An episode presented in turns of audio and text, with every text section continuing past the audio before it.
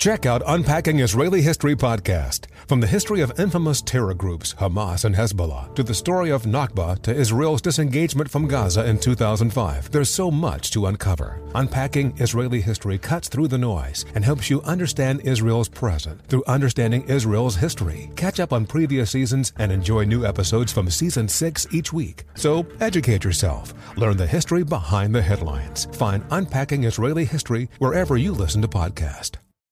Zigazoo has made me zigzag. What I mean by that is, I swore I would never let my kids on social media, but now I'm setting them loose on Zigazoo. Zigazoo is a space for kids to post videos they've created and to share them with other kids just like them. Videos that are moderated by actual people. And since there are no comments or messaging, you don't have to worry about social trolling. Zigazoo, the world's largest social network for kids. Download the Zigazoo app today. Beyond Zero is Toyota's vision of a carbon neutral future and more. Toyota gives you the power to reduce carbon emissions and help move toward its vision with a wide selection of electrified vehicles. Whether you're into hybrid EVs for that traditional Toyota feel with better MPG, battery EVs for a smooth and silent ride, or plug in hybrid EVs that switch between battery and fuel, Toyota has you covered. And for those who prefer hydrogen, Toyota's fuel cell EVs emit nothing but water vapor from the tailpipe. So cool giving you the choice on how to reduce carbon emissions and move closer to Toyota's Beyond Zero vision. Visit toyota.com slash electrified dash vehicles slash beyond dash zero dash vision. Toyota. Let's go places.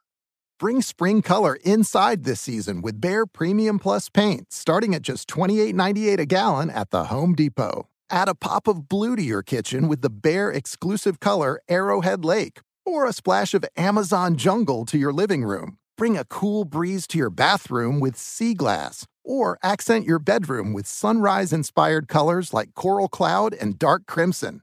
Let your creativity bloom this spring with Behr Premium Plus paint starting at just $28.98 a gallon at the Home Depot. How doers get more done. Hey, history fans. If you want a double dose of history, here's a rerun for today, brought to you by Tracy V. Wilson. Welcome to this day in history class from howstuffworks.com and from the desk of Stuff You Missed in History Class. It's the show where we explore the past one day at a time with a quick look at what happened today in history.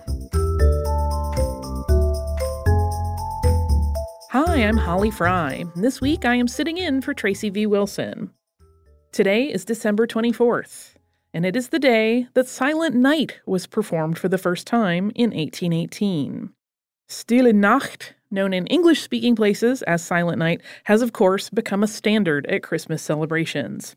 This song was originally written not as a song, but as a poem by an assistant priest named Joseph Mohr in 1816.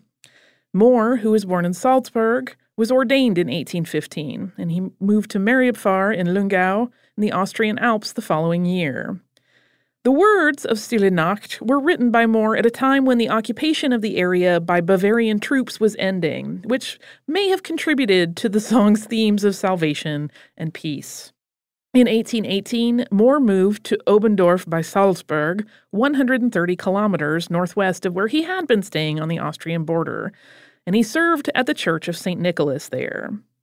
And the Church of St. Nicholas had an organist named Franz Gruber, who worked primarily as a teacher, but he had other side jobs in addition to playing music at St. Nicholas, including as a church caretaker and also as an organist for another church.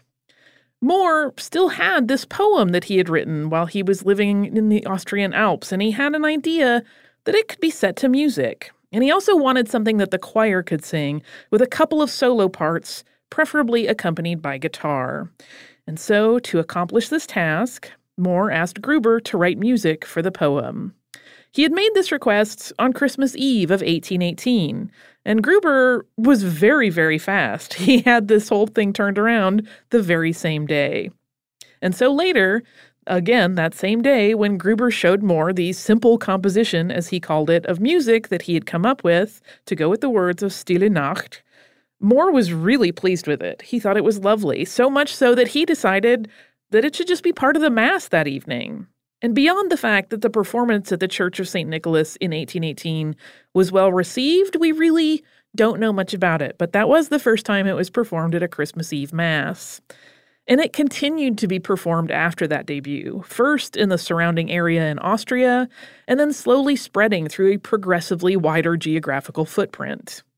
In just a little more than a decade after the poem was first set to song, Stille Nacht was being performed outside of Austria. From there, it traveled with performers not only across Europe, but beyond Europe. It was sung by a family singing group called the Rainer Family Singers in North America on Christmas Day in 1839. But as the song gained popularity, its origin was obscured after a number of years. Eventually, at the end of 1854, Franz Gruber, who had heard that attribution had been lost as this song took flight and spread around the world, actually wrote down the story of its inception in a document which he titled Authentic Account of the Origin of the Christmas Carol Silent Night, Holy Night. At this point, Stille Nacht has been translated into more than 300 languages and dialects. It is on UNESCO's Intangible Cultural Heritage List. More than 100 years after Stille Nacht was first performed, Bing Crosby recorded the English language version, Silent Night, in 1935. That is reportedly the number three all time best selling single. And it all started on Christmas Eve, 1818, with a song written and performed by an assistant priest and a church organist in Bavaria. If you want to learn a slightly longer version of this story, you can get that on Stuff You Missed in History class, which has a new episode out called Christmas Triple Feature Stille Nacht, St. Nick, and Scrooge. Today's episode was researched by Tracy Wilson, who deserves thanks. It was uh, handled on the audio end by Casey Pegram and Chandler Mays. Tomorrow, you should uh, hang back out with us because we're going to talk a little bit about some astronomical fun. And if you would like to subscribe to This Day in History class, you can do that on Apple Podcasts, the iHeartRadio app, or wherever you get podcasts.